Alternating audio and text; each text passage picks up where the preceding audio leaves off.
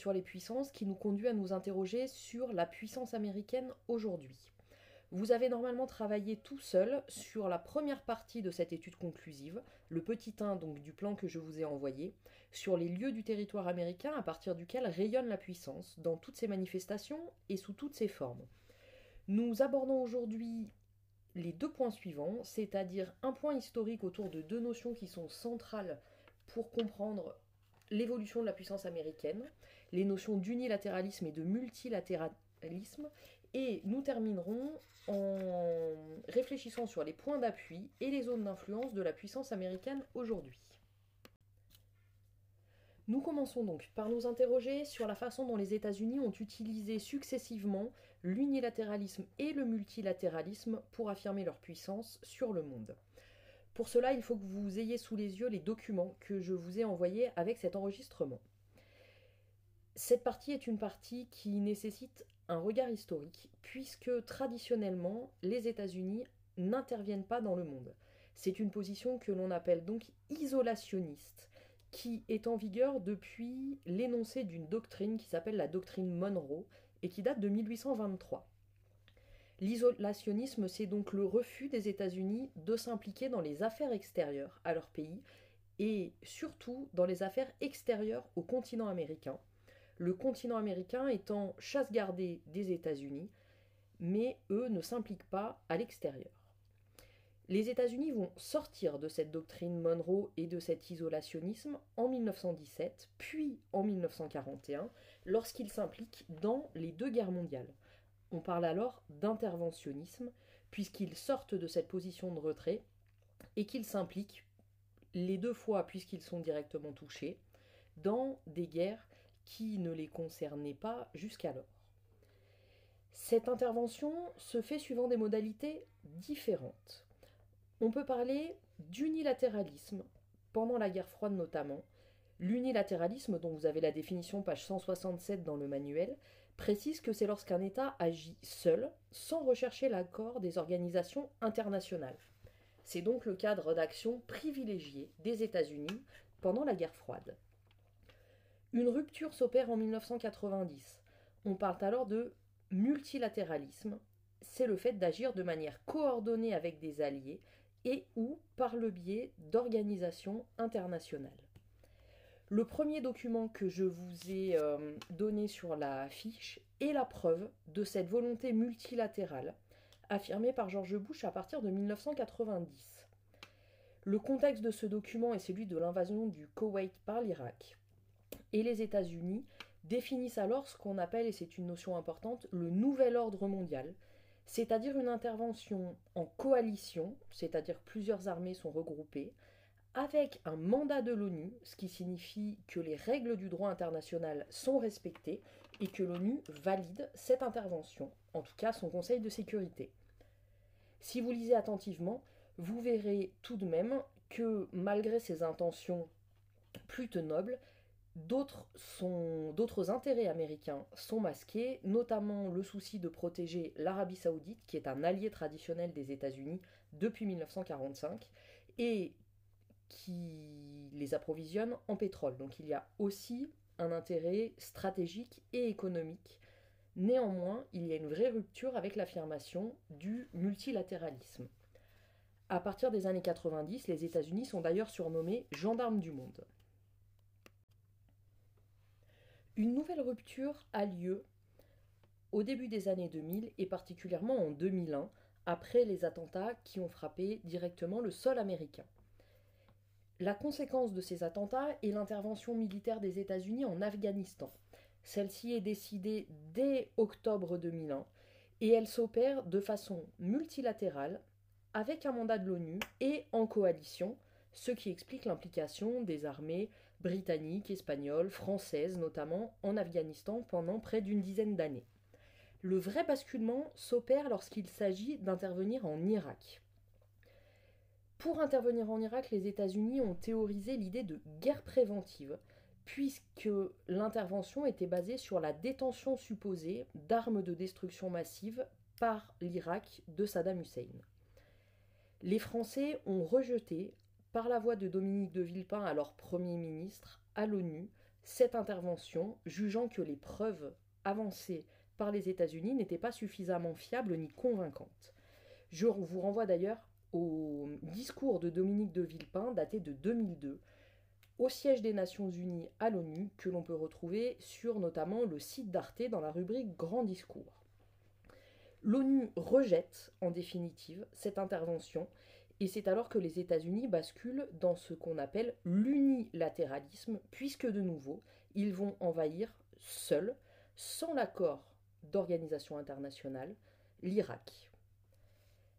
C'est le président Obama, à partir de 2008, qui cherchera un retour au multilatéralisme. Si vous regardez la chronologie des différentes euh, prises de décision de Barack Obama sur la feuille, vous noterez notamment le retrait des troupes d'Irak en 2011, un accord aussi sur la limitation du nucléaire obtenu avec l'Iran en 2015 sous l'égide de la communauté internationale. Barack Obama va aussi promettre, sans le réaliser complètement, le retrait des troupes d'Afghanistan. Dernier point et dernière rupture pour cette euh, partie, l'élection de Donald Trump en 2017. Bien que sa politique étrangère ne soit pas toujours parfaitement lisible, il semblerait tout de même que Donald Trump ait opté pour la voie du bilatéralisme, c'est-à-dire la coopération directe entre deux États. En effet, la sortie des traités du Pacifique négociés par son prédécesseur, la sortie aussi des accords de la COP21 signés à Paris, qui avaient pour objectif d'engager les États sur la voie de la réduction de leurs émissions à gaz à effet de serre, témoignent de la volonté de, Donald Trump de sortir des accords multilatéraux. Il privilégie aussi dans ses déplacements des rencontres bilatérales avec Vladimir Poutine avant que des questions euh, et des soupçons de fraude électorale ne viennent un petit peu euh, refroidir leurs relations, ou encore ses rencontres avec le dictateur nord-coréen témoignent de cette option. Cette voie du bilatéralisme semble privilégier la doctrine qui est celle de Donald Trump, America First, c'est-à-dire que seuls les intérêts américains prévalent et ce sont eux qui conduisent le chef d'État a opté pour des stratégies en termes de relations internationales qui ne sont pas celles de tous ses prédécesseurs. Il nous reste un troisième et dernier point pour terminer cette étude conclusive qui s'intitule Point d'appui et zone d'influence de la puissance américaine. Pour travailler sur cette euh, partie, je vous invite à avoir la carte de la page 165 sous les yeux puisque nous allons nous appuyer sur cette carte pour expliquer quels sont les points d'appui, quelles sont les zones d'influence et quelles sont aussi les limites à cette puissance américaine. Parmi les points d'appui, il nous faut citer d'abord les points d'appui de la puissance économique. Ce sont évidemment les bourses, la bourse de New York, on peut citer aussi le Chicago Stock Exchange pour les produits agricoles, qui fixe les prix de très nombreux produits et de très nombreuses denrées. Cette puissance économique s'appuie aussi sur un marché commun qui est mentionné sur votre carte sous le nom d'ALENA, puisque à sa création en 1994, ce marché commun, cet espace de libre-échange, s'appelait l'accord de libre-échange nord-américain. Il faut noter que l'ALENA a été renégociée l'an dernier, en 2019, et qu'elle hum, a donc changé de nom. Ça s'appelle donc dorénavant, beaucoup plus simplement, l'accord États-Unis-Mexique-Canada, puisque ce sont les trois pays qui composent cette zone de libre-échange. Une zone de libre-échange ou un marché commun, cela signifie qu'on peut échanger des produits commerciaux, mais aussi des hum, flux immatériels financiers sans avoir à payer de taxes lors des franchissements des frontières. Ce marché commun fait partie des éléments qui fondent la puissance économique américaine et son rayonnement à l'échelle continentale. On note aussi sur la carte, évidemment, que cette puissance économique s'appuie sur des exportations et des importations avec les deux autres pôles de la triade, l'Europe occidentale, évidemment, et l'ensemble Japon, Corée du Sud. L'économie américaine est une économie solide, malgré la crise de 2007-2008, que l'on appelle la crise des subprimes, qui est une une crise de l'endettement des ménages. Et je vous renvoie vers la vidéo du Monde dont vous avez le lien dans le plan de travail pour mieux comprendre les mécanismes propres à cette crise. Le deuxième point d'appui de la puissance américaine est la puissance militaire. Les États-Unis sont une puissance militaire seule. Ils disposent du premier budget mondial consacré à leur défense. C'est en général entre 4 et 5% du PIB des États-Unis qui sont consacrés à ces questions d'armement et de défense. Ce qui leur permet aussi d'avoir une capacité d'intervention et de projection de leurs troupes relativement importante. Les États-Unis fonctionnent aussi avec des alliances. La plus connue, celle qui est représentée sur votre carte, c'est l'OTAN, l'organisation du traité de l'Atlantique Nord, qui a été créée en 1949 dans le cadre de la guerre froide avec le Canada, avec l'Europe occidentale, avec également la Turquie, qui était un État tampon entre les États-Unis et le bloc soviétique. Même si son fonctionnement est régulièrement dénoncé, notamment par Donald Trump, l'OTAN est une alliance qui semble toujours relativement bien fonctionner. Les États-Unis tiennent aussi de façon très très importante à leur puissance navale. Si vous regardez la carte, les flottes américaines déployées en permanence sont au nombre de 7. Elles sont déployées dans des points stratégiques et permettent aux États-Unis de contrôler tous les océans et des points de passage extrêmement importants. On peut penser notamment à la sixième flotte stationnée en Méditerranée qui permet d'être relativement proche du Moyen-Orient et du canal de Suez, par exemple, ou encore à la troisième flotte qui contrôle l'accès pacifique au canal de Panama.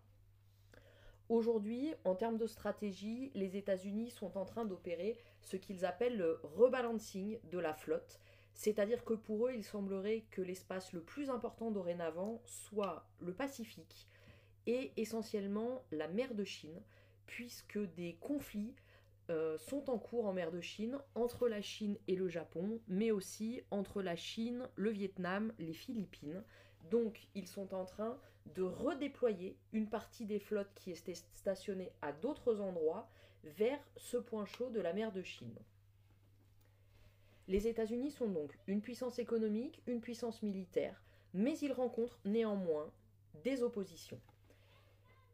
D'abord, une opposition économique notamment matérialisé sur la carte par l'Organisation de la coopération de Shanghai.